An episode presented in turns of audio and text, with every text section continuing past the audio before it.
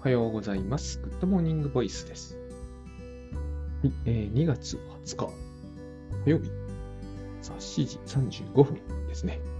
昨日もちょっと落としてしまったんですが、その話は後ほどするといたしまして。はい、えーと、まもなく、まもなくね、この話もちょっと後ほどするとしてですね、えー、とりあえず間もなく J 松崎さんが帰国されるはずなんですね。えー、私の知る限り今頃飛行機に乗っていても不思議ではない。ちょっとよくわかんないけど、不思議ではないはずで、まあ、あの長旅なんでね、えー帰ってきてすぐに、えー超積極的に彼といえども動けるかというと、わからんと思う、微妙なところだと思うんですけど、えーもう来週の土曜日には、あの、出版記念パーティーと、もうちょっとこれは忙しいなって感じが、多分彼からすると、えっ、と、あっという間に、の えー走馬灯のように日本滞在は過ぎていくだろうなと、私のこう、海外生活経験からすると1ヶ月というのはもう本当一瞬って感じなんですよね。本当に一瞬って感じなんですよ。あの、2週間とかは、だったら、えー帰ってこない方がいいぐらいな感覚があるんですね。帰ってこられた側からするとそうでもないんだけど、帰る側からすると2週間とかって本当、あの、何のために帰ってきたんだろうぐらいな感じになっちゃうんで、でも1ヶ月もね、やっぱ1年ぐらいはいないと、本当に、えーやり残したこととか、やり残したことなんてないんですけど、まあまあ、えーいろいろ感覚的に、そもそもあの、なんつうのかな、えーやっぱり全環境の変化って人間の時間感覚を大いに狂わせるんですよ。あの、数年、まあ一年ぐらい海外に多分住んだことのある人はみんな経験してると思うんですけど、あの時間の進みが早いんですよね。うん、そのために、一日というものの、こうなんちゅうのかな、変化量が多すぎて、とてもじゃないけどついていけないって感じが私はありました。で、しかもですね、これはドイツの人はわかんないけど、僕はアメリカのすごいど田舎だったんで、あの、最初に行ったところが、あの、慣れてしまうと時間の進みが異常にゆっくりになっちゃうんですよ。空間もでかいから。例えばだから日本に帰ってきてすぐに僕が、あの、あ、これは完全にギャップに困惑してるんだなっていうのが、あの、あまりにも空間が小さすぎて、なんか自分がでかくなったような気がして気持ちが悪かった時時期があったんですよ。あの、あまりにも小さいだろうみたいなね、部屋とかもあんまりにも小さいじゃないかっていう感じが、あの、田舎にいたからなんですけど、本当にね。あの、空間を無駄に使うんですよ、アメリカ人って。無駄だという認識はないんだけど。例えば、あの、普通、日本の人って、キッチンの中に冷蔵庫があの絶対にぴったりしたところに置いてありますよね。まあ、ぴったりしたところにしか置けないからなんだけど、絶対ぴったりしたところにあるじゃないですか。で、アメリカのこう一般的な家庭とか、自分もそうしてましたけど、結局、そうなってるんで、家具と冷蔵庫の間が空いてるんですよ。変に空いてるんです。意味が全くなく空いてるんですよ。なんかこう、どうしてそこを詰めないんだって日本人的には思うんだけど、アメリカ人って離しておくんですよね。空間がその空いてるから。で、それってすごい不便なわけですよ。日本人の感覚からすると。変に空いてるから、えっとそこもなんかこう汚れるし、しかもこう行き来する距離も長くなるわけね。だからすごいあれはね、不便だなって思ったんですよね。で、私あの、今となっては、そういう名前なのかもわかんないけど、マイナリッジっていう、まあ、アパートっていうのかな、あの、まあ、平屋の集合体みたいな、アメリカには普通にいっぱいあるんですけどね。そこのところから歩いて出るのはちょっと困難なんですよね。何言ってんだか自分でもちょっと分かりにくいんだけど、マイナリッチのアパートメントから出るとなると、やっぱり徒歩で門扉までたどり着くのに40分ぐらいは かかるんですよ。これがね。で、そっから学校まですぐなんだけど、車で行けば。でも、学校まで歩くとなると、やっぱり家から4 1時間かかっちゃうぐらいな感じなんですよね。1時間はかかんないかな、みたいな。うんでも、学校の中に入ってからもまた広いんで、結局、なんだかんだ1時間ぐらい。もうこういう世界に住んでると、日本があまりにもこう凝縮されて、凝縮されてって感じですよね。あれがもう気持ちが悪かったんですよね。なかなか慣れなくて。なんかこう、またぐと、やっぱり巨人なんですよね。またぐとこう、郵便局がついちゃうっていうのが、なんか気色悪いなーって感じが、この感触はかなり長いこと拭えなかったですね。帰国してからね。でもすっかり慣れるんですよね。すっかり慣れると今度アメリカ行くと小さくなった日がきっとするんですよ。まあ、こう余談ですけどね、完全に。これは、そういう人がみんながみんなそうなってるか知らないですけど、うん。でもまあ、ありましたね。えーと、と、と、と、で、そう、だから出版記念パーティーが、えー、3月2日です。ひな祭りの前の日です。まあ、こちらぜひですね、えー、もうこれはオンラインじゃやれませんから、もう多分ここで登壇して喋るとかそういう話では全然なくて、もう懇親会がずっと続くみたいな感じに多分なるというのを J さんは、えー、想定していらっしゃると思いますんで、まあ、認定トレーナーの方も、なんか割と遠くから集まってくださる方もありがたいことにね、えっ、ー、と、結構いらっしゃるようなので、ぜひ、えー、できればここで一度返して、なんか楽しく過ごすことができるといいかなと。なんか J さんに至っては、また凝縮するなと思ったんだけど、お昼からランチから認定トレーナーの人と集まって、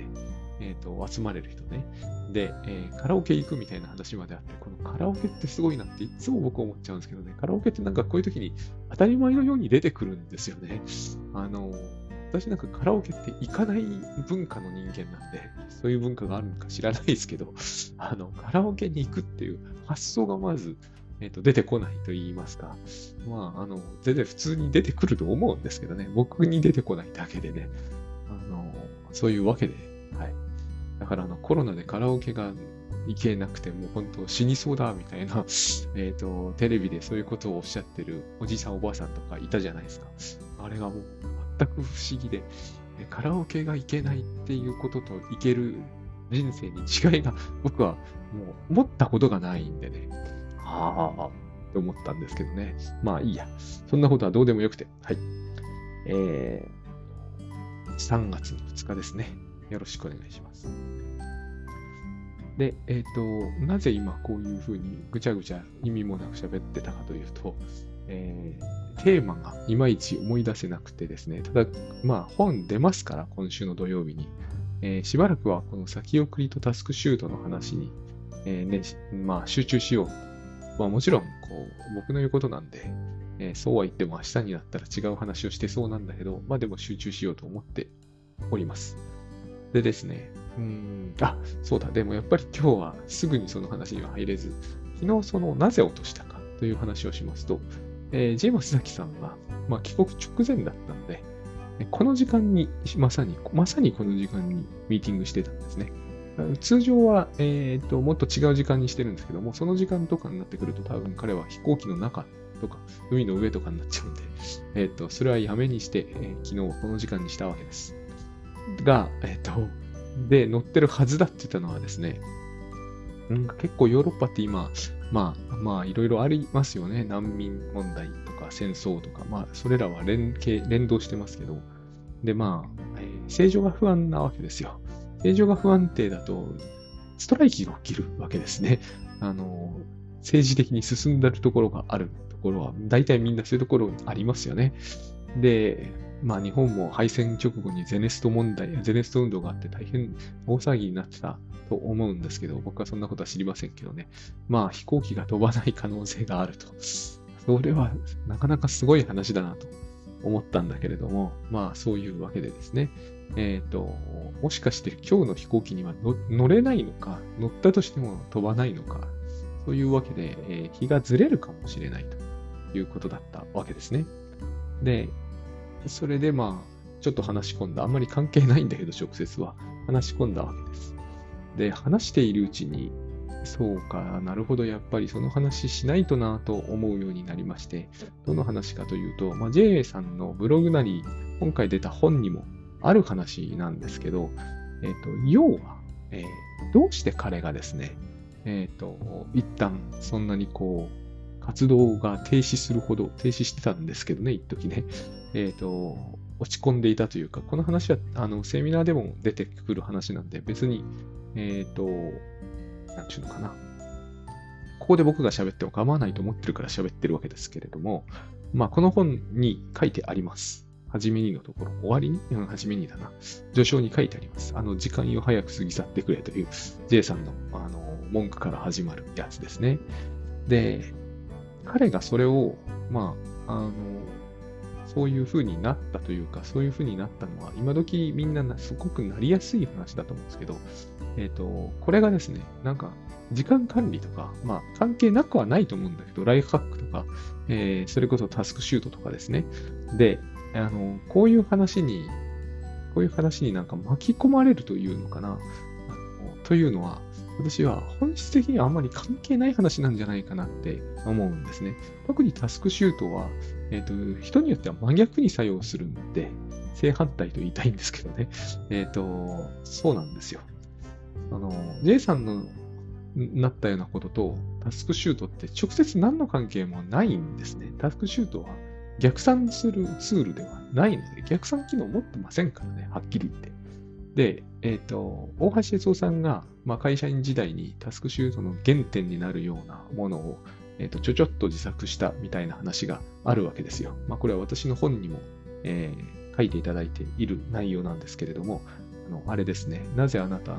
あのなぜあなたのタイトルが即思い出せないというのはね、なぜ仕事は予定通りに終わらないのかみたいな技術評論者さんから出され出している、えー、緑本と通称呼ばれている、どっちかというと白の方が多いような緑本ですね。あの本にあります。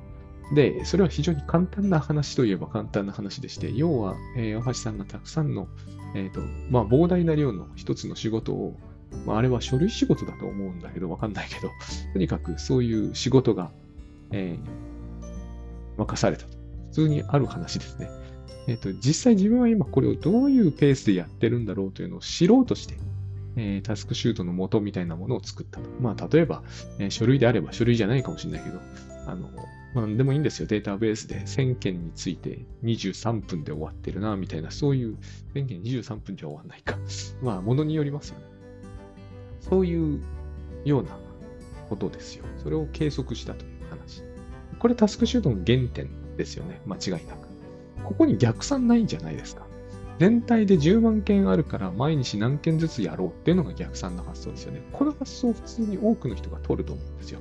でも、大橋さんって人は、ここら辺が僕は非常にユニークだと思うんだけども、えっ、ー、と、そういう発想を取らないんですよ。一緒に仕事してて、彼はまずこの発想を取んないなっていう、ごく自然に多分彼はそうはしないんだと思うんですよね。まず自分がやるそれを記録していくんだっていう発想なんですよ。ここに逆算っていうのはないんですよ。順算っていう言葉がちょっと最近あって、これを僕はどう考えようかなと。順算って言うけど、何一つ算出、ギリギリ算出してるか。もう順算と逆算というほど、え、ー、と、意味が逆になってないってことはあるんですよね。で、えっ、ー、と、まあ、要するに、計算しないんですよ、別に。ただ、順じてるに過ぎ。順送りでやってるだけであって、えー、計算をしてないんですよね。で、僕は、あの、ご多分に漏れず普通に逆算するタイプの人間だったんですね。それしかわかんない。それしか発想しないんですよ。で、一番僕のやった中でも逆算っぽかったのが、あの、留学の最初の時です。最初のセメスターって言うんですけど、1学期目。これがもう逆算したんですよ。えっ、ー、と、英語の教科書800ページと、えー、サブテキスト全部合わせて300ページぐらいあって、えっと、1教科ですよ。1教科だけなんだけど、まあ、1000ページ超えちゃうわけですね。どう計算しても。まあ、計算するまでもなく、普通にもう積み重ねれば1000超えてるのは確実なんですよね。これを、まあ、ほぼ100日で何とかすると。そうすると、1000だから、まあ、1日最低10ページ英文を読むと。で、僕は読めないわけですよ。どうやっても。1ページ読むのに1時間かかるから、え、ー、と、10ページ読むなら10時間かかるわけですよ。で、これを全部読む読むことによって何が起きるかはわからないわけで。えっと、広告塔の試験もあるというし、プレゼンの試験もあるというし、えー、しかも当然普通の筆記試験もあって、まあ、いわゆる中間期末の試験があるわけですよ。その間にもやたら試験があるわけですね。で、あの、サイドリーダーもできれば読めと。それについてのレポートも提出しろと。英作文ですよね、これはね。できないじゃんって感じになるわけですね。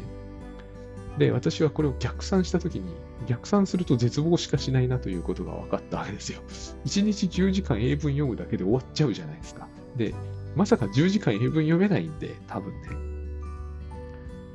法にくれたわけですよ。で、結局のところ私は逆算して途方に暮れるっていう毎日を数日過ごしたわけですね。逆算して途方に暮れる。途方に暮れてる間は何もしないわけです。逆算すると、やっぱり途方に暮れるしかないわけですよ。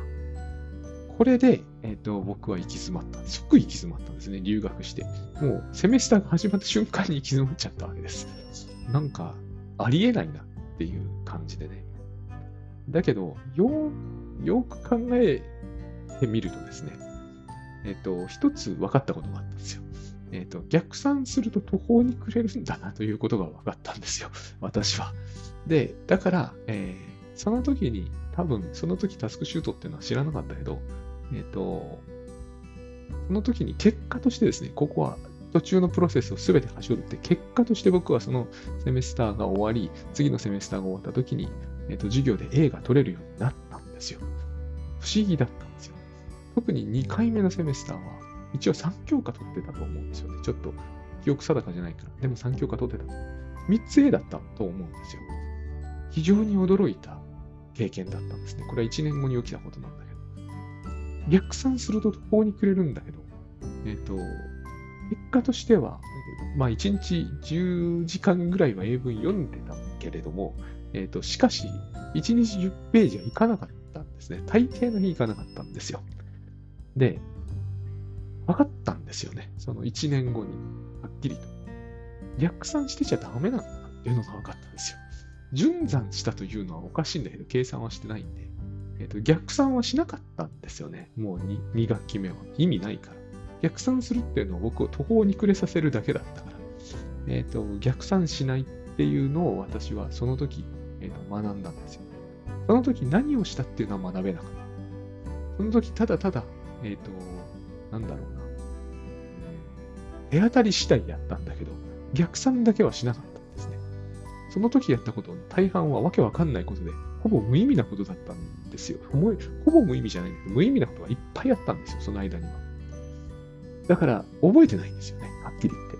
今喋れないのは、えっ、ー、と、そのプロセスが聞きたいって思われるかもしれないけど、そのプロセスは、えっ、ー、と、昔、ブラック・ジャック、あの、手塚治虫さんの漫画でね、えっ、ー、と、彼が言うんですよね。あな、君は一体どういうふうに手術してるんだって偉い先生に言われて、そうですね、ヤクザのチャンバラですよっていう、無我夢中で切りまくっているんです、みたいな。そそれで手術やられてもなって感じもするんだけど、僕もそういう感じなんですよ。あえて言うなら。ヤクザのチャンバラなんですよ。とにかくやれることは手当たり次第に何でもやったんですよね。そしたら3つ A だったみたいな、そういう話なんですよ。で、間にあったことは一つも覚えてないとまでは言わないけど、ものすごくぼんやりとしか覚えてないんですよね。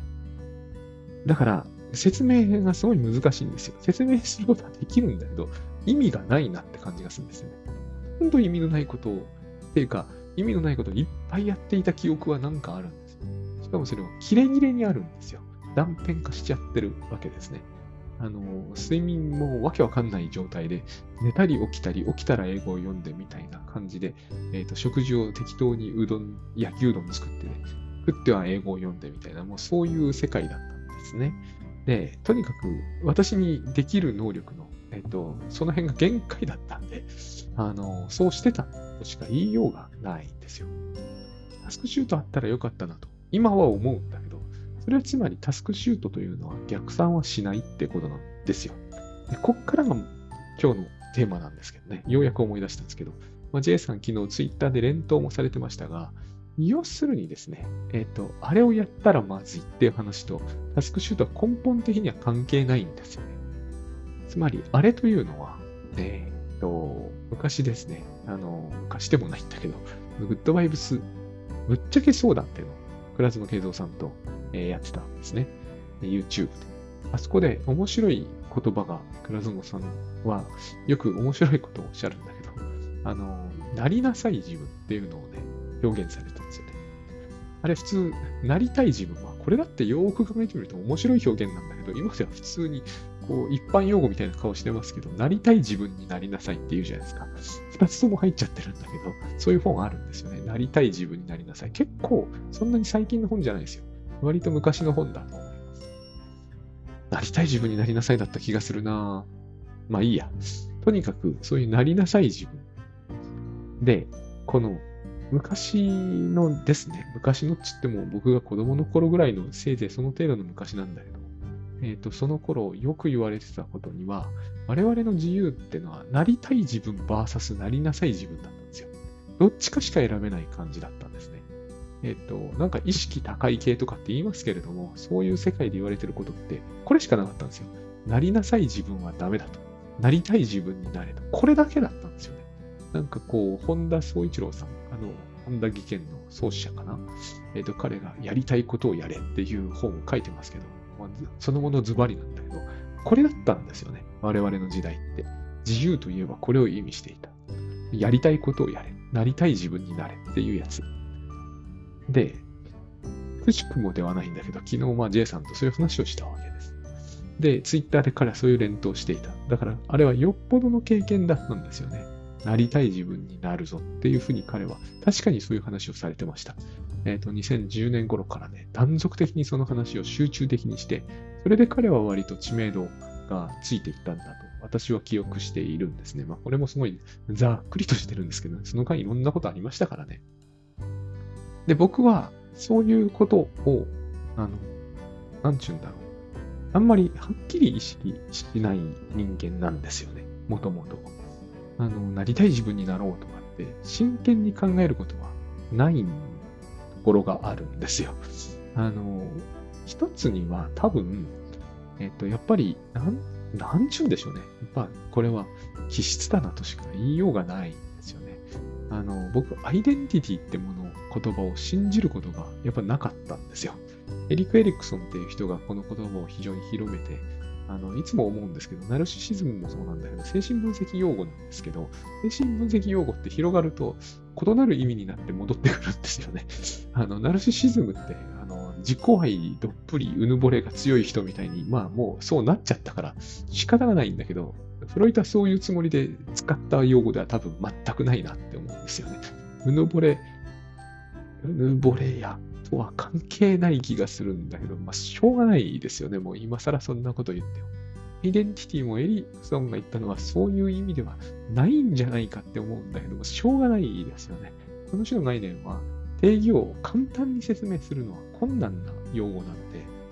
えっ、ー、と、多分そんな言葉は現実に、えっ、ー、と、当時意図したような意味とは全く違う方向に突っ走っていくのは避けられない。ナルシシズムってなんか、そもそも、あの、よく語記されてますからね。ナルシズムって書かれてますからね。あの、ナルシスですから、あれ、もともとのあの語源には、ナルシスが入ってるんで、ナルシスは人の名前ですからね。あの、うぬぼれやというのとは違う感じがするんですよ。まあ、うぬぼれてはいるんだけどね。だから、あの、ある方に教えられたし、それは本にも書いてあったんだけど、えっ、ー、と、ナルキッソス病っていうような言葉が、章っていうのかな、そういうようなつもりで、多分フロイトは考え出した言葉で、アイデンティティっていうのもエリック・エリクソンが考えたときは、まあ、彼がユダヤ人であるということとすごい深い関係がありまして、あれは。しかも彼の国籍が曖昧というか、曖昧、曖昧っていうのは勝手にそういうだけの話なんだけど、まあそういうこともあって、アイデンティティアイデンティティってことと関係があると思うんですよ。なりなさい自分だの、なりたい自分だのっていうのは。結局、自分とは何者かって話とすごく関係があると思うんだけど、えっ、ー、と、やりたいことをやりましょうっていう話も、えっ、ー、と、やりたいことをやるのはいいんですけれども、四六時中やりたいことをやっていて嬉しいわけじゃないじゃないですか。えっ、ー、と、一見嬉しそうなんだけど、僕はこれよっぽど簡単な例がいいと思うんで、例えばケーキ大好きですって言っても、えっ、ー、と、一日中ケーキ食べてたら多分吐きそうになると思うんですよね。つまり、アイデンティティっていうのは、人がアイデンティティっていうことを、えっ、ー、と、なぜ考え出すかというとですね、えっ、ー、と、結局、やりたいことをやるのはいいんだけど、やりたいことをやり続ける条件というものを同時に、え整えたいっていうか、整えなきゃって思っちゃうと思うんですよ。まずケーキをずっと食べ続けるという話になってくると、ケーキが好きですでは済まなくなってきますよね。なんか、あの、ケーキ早食い選手権みたいになっちゃうじゃないですか。一歩間違うと。そのためには、えっ、ー、と、まずお腹を空かせて、できれば筋トレもして、えっ、ー、と、消化能力を高くしてみたいな、もはや単なる訓練になりますよね。あの、パン食い競争とか見てると僕、いつも思うんですよね。最後絶対こう地獄でしかなくなって、えー、パン好きとか好きじゃないとかどうでもよくなるんだけど、えっ、ー、と、あれ、ああいう光景をしばしば見ますよね。あの、大好きなことをしましょう的な話だと。私、あの、えっ、と、テレビゲームオリンピックみたいなのってあるじゃないですか。ビデオゲームオリンピックみたいに言うんですか。わかんないですけどね。あれもすごいなって思うんですよ。韓国とかがすごい進んでるんですよね。もう完全に一日中ゲームを、えっと、最、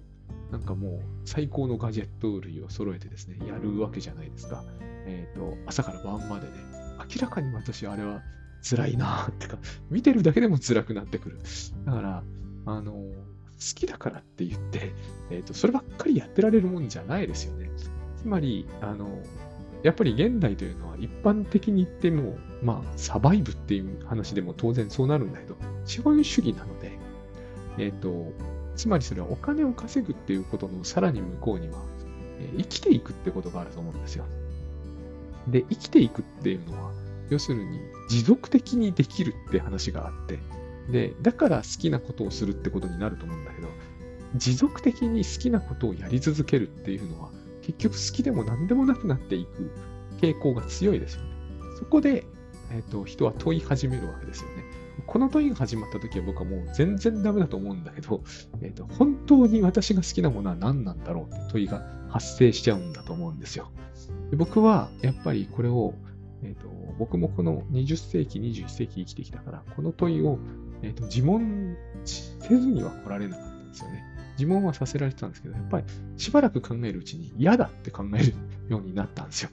なんでそんなことしなきゃなんないんだっていうふうにやっぱ思うんですよね。私は、あの、東京ライフ研究会でも、その問いがやっぱりその問いに来ちゃうんだなって思って、まあ、ベックさんとエフタさんですからね、当然そういうふうになるんですけれども、えっ、ー、と、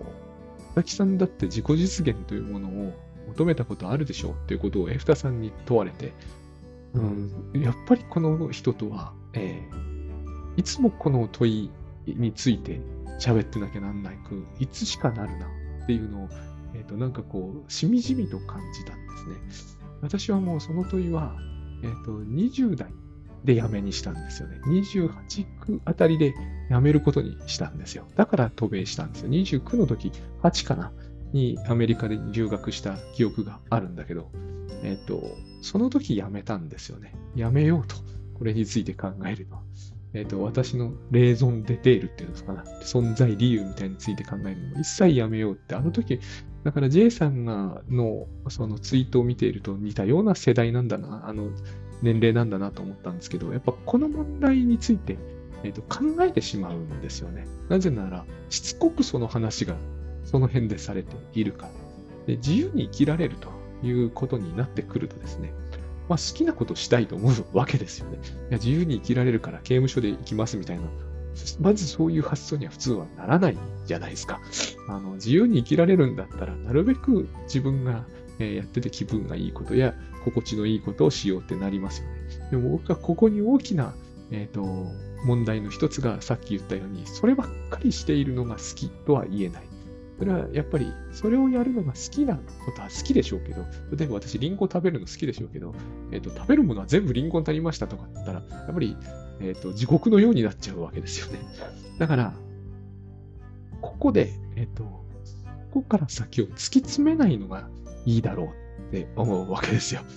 あの、アイデンティティの話を読んでも、それこそ、その今のような話って、現代思想には、もう現代と言ったって、そんなに、えっ、ー、と、つい最近じゃない現代思想なんですけど、デリダとかね、あの、ドゥルーズとか、フーコーとか、まあ、マルクスとかも当然ここに入ってくるんじゃないかと思うんだけど、そういう人たちのを読んでも言ってることは大体全部そういう話なんですよね。えっ、ー、と、ざっくりこういう話を読むには、あの千葉雅也さんとか、もうちょっと前で言うと、ソフィーの世界とかを、で、しかも後ろの方を読むといいと思うんですけれども、あの、まあ、ざっくり書いてあるわけですよ。はっきり言って、フーコーとか僕、あの、あれですからね、読んだ本はありますけど、あの、なんだっけ、生と歴史だっけ、なんか、よくわかんなかったんで、ただ、なんとなく、こう、あ、このこと言ってるよなってのは感じるんですよね。絶対このこと言うことになると思うんですよ。えっと、資本主義で自由主義で自由に生きますってなった時に、えっと、ある種の選択の余地があるような感じがする生活をしてれば、間違いなくこれを、えーと、考えさせられる。僕はやっぱり一番これを考えさせられたのも、中学、高校だった気がする。進路を決めるって発想、話が出てきますからね。えっ、と、仮にここでアウトローとかドロップアウトするという選択をしても、もうそれは一つの選択になっちゃうんで、いや、俺ドロップアウトし、ドロップアウトしますから関係ないですからって言っても、えっ、ー、と、すでに関係づけられてるから、ドロップアウトになっちゃうわけじゃないですか。それはアウトなんだっていう話じゃないですか。どれも選びませんというのは、悪い選択をしましたよというふうに、勝手に定義づけられてしまうじゃないですか。だから全然自由じゃないわけですよね。あの、昔のに比べると過酷じゃないかもしれないけど、過酷じゃないというのは、えっ、と、無知で打ったりはされないとか、そういう話でしかなくて、えっ、と、過酷じゃないかどうかだって、わかんないと思うんですよね、結構ね。昔本当に過酷だったというのをお前知ってんのかと言われると、えっ、ー、と、実はよく知らないのかもしれないなって思うんですよね。昔の人の方が、いや、あんた大変だねって言われるかもなって思うんですよ。あの僕の生き方を昔の人が見たらね、わかんないですけどね。とにかく、そういうわけで、その、好きなことを自由気ままにはできないんです。好きなことをやれっていうのは、あの、本田宗一郎さんの本読んでもそう思うんだけど、めちゃくちゃストイックに生きろって話になってるわけです。で、えっ、ー、と、それは結局、好きであるものは得意であるようにならなければならないっていう構造に、えっ、ー、と、無理やりこう叩き込まれるからですよね。ゲームのあの選手権がまさにそういうことですよ。えっ、ー、と、うちの子だって今のようなえテストが迫ってくるとスーパーマリオやりたくなるわけですよ。普段しなくてもね。こういう意味ではやりたいんだけど、えっ、ー、と、朝から晩までスーパーマリオやれと。で、で、スーパーマリオでなんかジャンプをするやつで金メダルを取れと。取れなかったらお前はここから放り出されるみたいになってしまったら、えっ、ー、と、同じじゃないですか、結局。それは英語の勉強でも、えっ、ー、と、マリオの訓練でも一緒ですよね。全然変わらなくなると思うんです。で、えっと、だから私は、え、このからくりとの関連の中でしかどうせアイデンティティっていうのを、え社会で言っても意味ないと思うんで、自分のアイデンティティについて自分だけで考える分にはまだしも考えたければね。だけれども、えっと、世の中であなたは何が好きですか？あなたは何者ですか？とかあなたは何が得意ですか？っていうのに対する答えを持つという意味で、えっと、なりたい自分なの、なりなさい自分なのっていう話をしていても、えっと、しょうがないなっていうふうに思ったわけです。えっ、ー、とね、最近私は無印商良品の最近あの、アトピー出なくなったのをいいことに、えっ、ー、と、バームっていうのをね、食べてるわけですよ。えっ、ー、と、不揃いバーム。ああの、かき揚げ塾でも食べていて、みんなに笑われたりするんですけれども、まあ、バームを食べてるわけですね。でもやっぱりバーム好きですってあの言ったからといって、バーム好き人間とかにされて、こう、バーム好き選手権みたいなのをやり、出たいと全く思いませんからね。あれは1日1個で十分ですよ。私にしてみれば。1日1個以上は食べられない。後で気持ち悪くなるんで。だから、あの、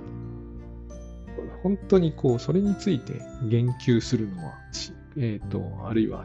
頭を悩ますのは予想って思ったんですよね。それは結局は、えっ、ー、と、結局はこの話に載せられるに過ぎなくて、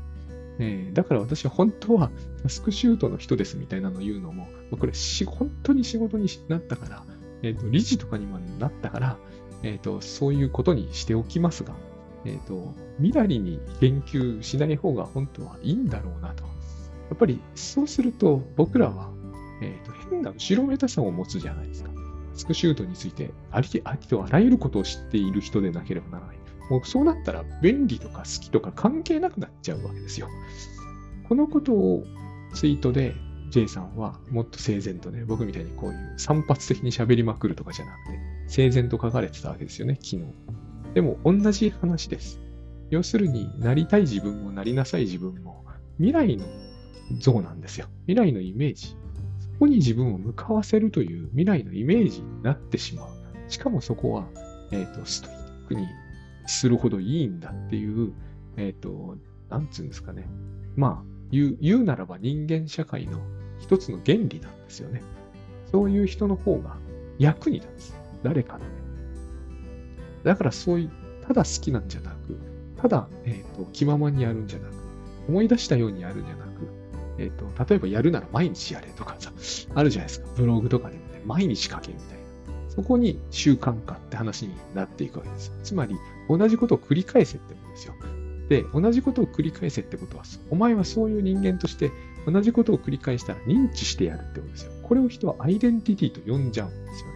で、その辺のことは、フーコーという人が書いてますよね。彼はしかもこれを刑務所との兼ね合いで書くあたりが、非常に現代思想家だなって思うんですよね。これは要するに、まあ、ちょっと言葉は厳しいかもしれませんけど、一種のファシズムだよっていうふうに彼は言ってるわけですよ。あの、アイデンティティを規定させられるなどというのは、まあ、まあ、刑務所に例えてるわけですからね。つまりそれは罪人扱いだよねっていう話をしているわけです。彼は、えっ、ー、と、このちょっと不幸の話になっちゃいますけど、まあ、これ、東畑海人さんの話からちょっと来てるんですけどね。結局、あの、昔々中世で、17世紀ぐらいなのかな、えー、刑務所というものが発明されたと。まあ、もっと前からあったと思うんだけど、でも、近代的な刑務所っていうのはね、そういうものだと思うんですよ。千と千尋の神隠しを思い出しますよね。彼は、彼女千にされてしまいましたよね。あの、人間番号にするんですよ。あの強制収容所とかでお決まりのパターンですよね。記号と番号にしますよ。名前を取っちゃうわけですね。もちろん管理しやすいからです。ちなみにこれ面白い話が、このポッドキャストで一度喋ったことが、一数度喋ったことがあるとますけど、東畑海人さんが、これは鋭いなと思ったんですけど、ハワイアンセンターとか、でも同じことやるよねって話をしてるわけですよね。僕ら番号にされるじゃないですか。あの、それこそ1000番とかね、あの、キーホルダー渡されて、あ、これで、こちらに靴を入れてください。つまり、外、外に出るんだったらお前その番号返せよって話なんですよ。つまりそれは、えっと、自由自在に外に出られるところが大きな違いですけども、やってることは変わらないよねってことなんですよね。で、あれ絶対そのうち、えっ、と、チップつけて電子化されて、番号なくすやついるからね。僕とかノーノーとなくすんで、バカなんで、そういうところは。あの、すいません、なくしましたみたいなことを言うと、あの、めんどくさいやつだなっていう顔を一様にされますよね。あの番号で全部管理してあるわけじゃないですか。食事もこれでできますと。でもそれは外から食事を持ち込むなってことですよね。持ち込むなってことでもありますよね。で、そのお金は全部クレジットカードから落ちるから、ま、全く向こうにとってはいい商売なわけですよ。で、これ何を意味するかというと、えー、管理しやすいってことなんだけど、ここを一歩突き詰めていくところが風光ってすごいなって思ったんですよね。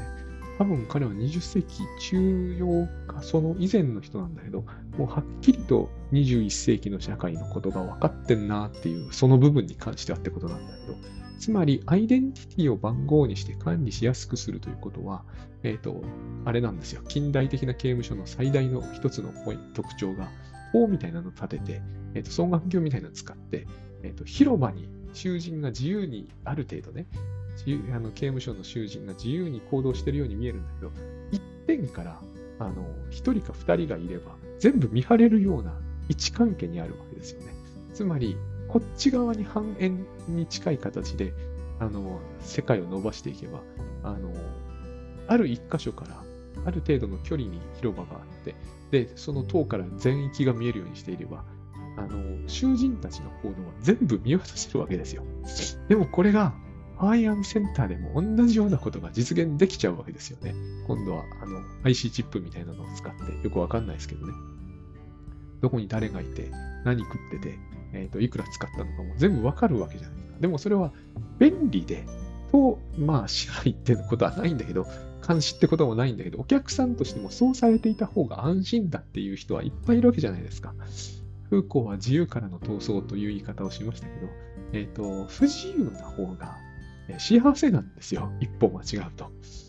で、だって鍵なくしたりするバカがいるからね。私みたいに。え靴もどこにあるのかわかりませんみたいな、そういう、これ何を言ってるかというと、逸脱行為ってことなんですよ、結局はね。逸脱しなければしないほどスムーズに管理できて、スムーズに管理できればできるほど便利で、で、風光が言ってるのはその先なんですよ。ということは、監視する人間って実はいらないよねっていう話を彼はするんですよ。ここが現代的で、やっぱり天才的だなって思ったんですよね。20世紀の最初の方にこれを言うのってすごいなと。つまりその塔から監視するわけで、17世紀には人いたと思い思いますよ、もちろんね。人いて双眼鏡みたいなのを見てたんでしょうね。あるいは目のいい人が見てたと。しかし、その人本当に必要かって話なんですよ。統治される側が不自由な方が幸せだとか心地いいとか感じ始めるならば、えーと、その塔に人いらないじゃないですか。で、大事なのはその塔に人がいるかいないかがわかんない状態にすることなんですよ。塔が、塔からは見える。でも、塔の方を見てもそこに人がいるのかいないのかは完全としない。この状態が一番恐ろしいですよね。つまり、監視社会ってのはこうやって作り出せるって話をフーコーはしているわけですよね、きっと。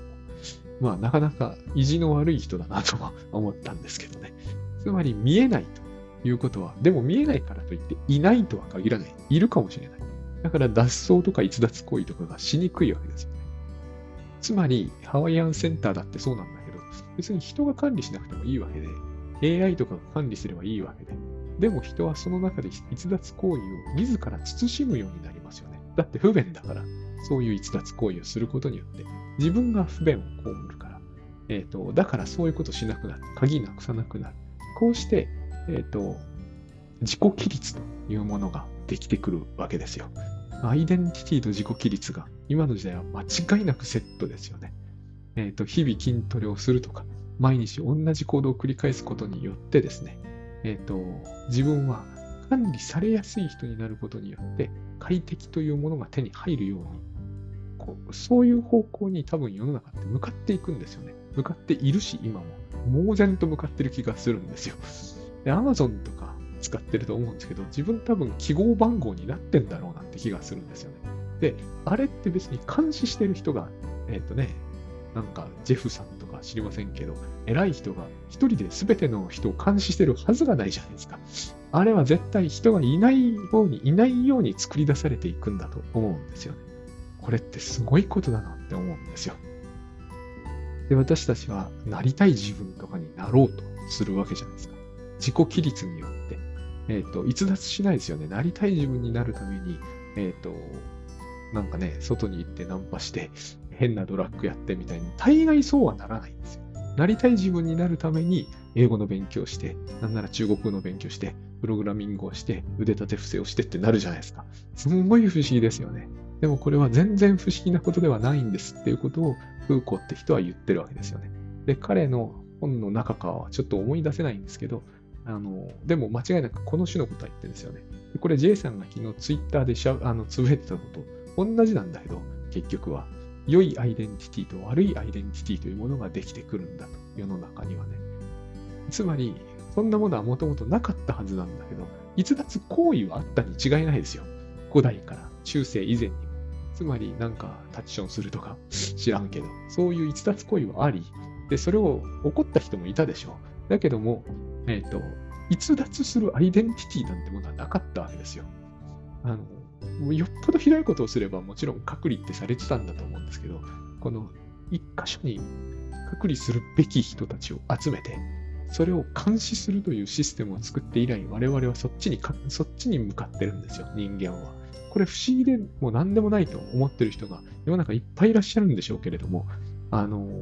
ね、えー、森博さんがなんか千年女王でしたっけ？っていう、あれは珍しく新潮から出ている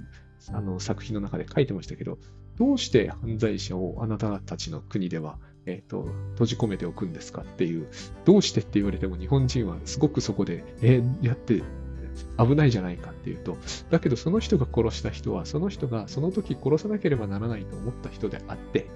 えーと、その人が外を歩いてるからといって他の人を次から次へと殺すと思いますかっていう、この女王に聞かれるっていうシーンがあるんだけど、そういうことなんですよね。えー、その人はなんかこう逸脱する、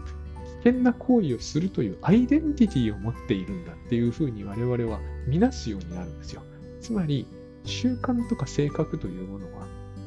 同じことを繰り返す何かこう原点みたいな、そういう一歩味がと、これはすごい危険な発想なん思想なんだけど、そういう、まあ、なんつうんですかね。そういうものを持ってるんだってことにされちゃうんですよね。あのそれがその人をして、そういう行動に駆り立てるんだみたいな。そんなことって、あの、別にエビデンスがあるわけじゃないし、実証されてるわけですらないじゃないですか。でも僕らそれを不思議だと思ってませんよね、明らかに。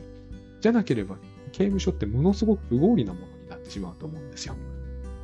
これを我々はでもやってるから、えっ、ー、と、良いアイデンティティという、つまり、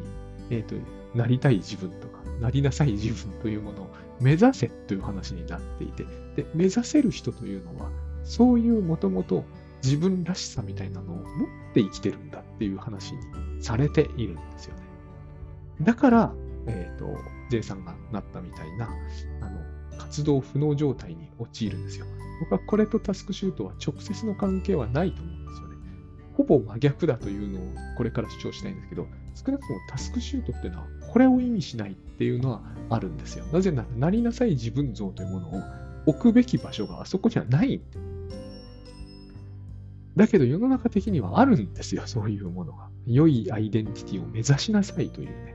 で、そのために自分を追い込んじゃうわけですね。良いアイデンティティを目指して朝4時半に起きるみたいなものを作ってしまうんですよ。そうするとその人は4時半に毎朝起きられる人にならなければならなくなるんですよね。で、いつかそういうのを最初は習慣化とか、え、ー、と、セルフマネージメントみたいなもので 実現していき、最後は自然とそういう人間として、えーと、生きていくことができるっていう、そういう発想を持つようになるんで。しかもそこには相互監視があるんで、途中で言ったフーコーの言う、こっちからは見張られてることがわからないとというようなものがあるんで、あるじゃないですか。SNS とかにね。それは、あのー、あれですよ。松本清張さんの書く麻布の老人とかがやってるわけじゃないんですよ。相互にやるんですよ、僕らはね。だから、権力者は必要ないってことなんですよね、この機構。そこがフーコーの言ったすごい先進的な話なんですね。ここの話のどこにも、実は、えー、独裁者みたいなのはいらないんですよ。ただただ相互に、ああの人は、あの、あれだよね。何者かになれたよね。あの人は脱落したよねっていうのを SNS でお互いに囁き合うというような形を取るだけで、みんながその良いアイデンティティというものを命名が勝手に持って、勝手にセルフマネジメントを始めて、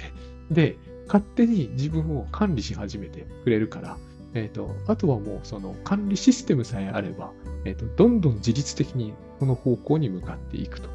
いう話なんですね。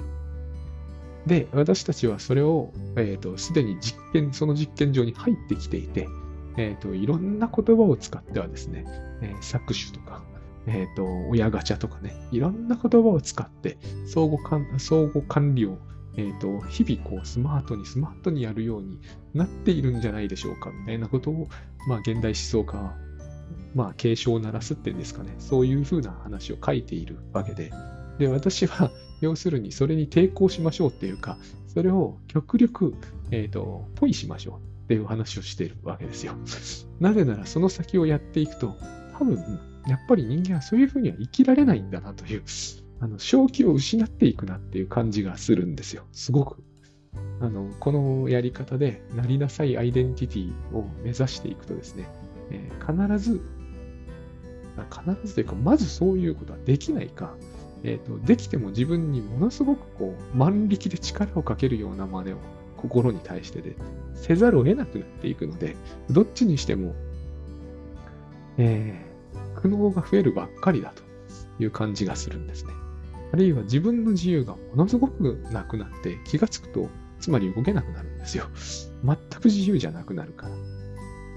つまり、逸脱という発想それ自体が多分ナンセンスな気がするんですよね。まして、逸脱するアイデンティティなどという、つまりこれは良いアイデンティティを持てない人は悪いアイデンティティを持った人にさせられてしまうっていう意味で、で、それは嫌だから、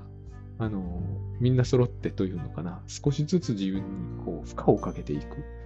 そして動けなくなっていくわけですよ。なぜなら良いアイデンティティってものは多分ないからなんですよね。これは完全に、それこそイリュージョンなんだと思うんですね。かつてあったことがないわけですからね。あくまでもそれは未来に置くものじゃないですか。なりたい自分も、なりなさい自分も、どっちも未来にあるということは、えっ、ー、と、今は持ってないっていう意味ですよね。今持ってない私がえっ、ー、と、空想で作り出した私に、この話はいつもと同じところにも落ち着くんだけど、慣れっこないわけですよ。だから、えっ、ー、と、ただそれを我々は慣れっこないではちょっと済まないような、えっ、ー、と、社会機構を、えなんとなくこう形成しつつあるので、だからそれに我々は結局内心不安を抱えるように。だって明らかにそれは不安ですよね。結局自分を見張ってるんだか見張ってないんだかもわかんないような、えー、相手を意識しながら日々、えー自己規律に励むっていうのは、えー全然気分のいい生き方ではないような気がするわけです。それがたとえそこにいるのがですね、ハワイアンセンターだったとしてもですね、ハイハワイアンセンターの話をしてるわけじゃないんですけどね。あの、これは、あの、東畑海人さんの影響をまともに受けてるに過ぎなくて、なるほどと思ったからなんですけど、実際、ハワイアンセンターは、え監視してるわけではないんでね。これは僕らの社会の暗喩なんですよね。比喩っていうのかな。それがこういう、えっ、と、僕らにすごくこう根深い恐怖を与えていると。実際、この番組聞いてても言う人を思うと思うんですよ。佐々木失言多いな、みたいな。炎上して大変なことになんなきゃいいみたいに思う人がいると思うんですよ。これがまさに監視されている心理ってやつなんですよね。で、誰が監視してるかわかんないじゃないかっていうのがまさにフーコーの塔なんですよ。塔の中で誰がいるか、そもそもいないかどうかすらわかんない。この状態って結局、僕はある種脅迫神経症的な心理をあらゆる人にあのインストールしていく。だから僕はこの番組は、えっ、と、すごくこう、なんちゅうんですかね、好きだらけであればあるほどいいぐらいに思ってるんですよね。そのうち僕はツイッターでもそうしたいんだけども、まあ、どっちでもいいことなんで、えっ、と、あえて挑戦するって話じゃないんでね、明らかにそういうことを言いながら、そういう話をしている人もいますけれども、えっ、と、私はこれは喋り言葉、これもデリだっていう人の話が出てきそうな部分なんですけど、一旦ここは省略しますけど、喋り言葉だから、えっ、と、これでいいんじゃないかと。書き言葉になってしまうと、えっ、と、もっとめんどくさい話がやっぱりいっぱい出てくる気がするんですよ。だから、あの、喋って、まあ、記録には残ってますけどね、喋っての話が、えっ、と、これも失言っていう部分で、えっ、と、やっぱりみんな、こう、そういう部分、そういう、えっ、と、流れというのかな、そういう、こう、方向性というもの、つまり、塔の中に誰もいないんだけれども、そこから監視されている心理だけは作り出されているっていうこの話。で、私は、あのーそういう方向とタスクシュートは幸い、ほぼ逆だ。なぜならば、えっ、と、あるがままの自分だけが最終的に記録に残っていくように、あれはなってますから。あり、あるべきっていう、なりなさいでもなりたいでもどっちでもいいんだけど、未来の自分の要素っていうものは必ず書き消えていくように作られて、でまあ、そういうふうに作られたからそうなってるわけじゃないんですけれども、結果としてそうなりますからね、あれだったら。でよっぽどあれの中でも、えっと、逆算思考に固執しない限りは、なりなさい自分の方を重視しなければいけない理由は、あの、あのメソッドの中には一つもないんですよ。これからはそっちの話を、えーとしていければいいのかなとは思っています。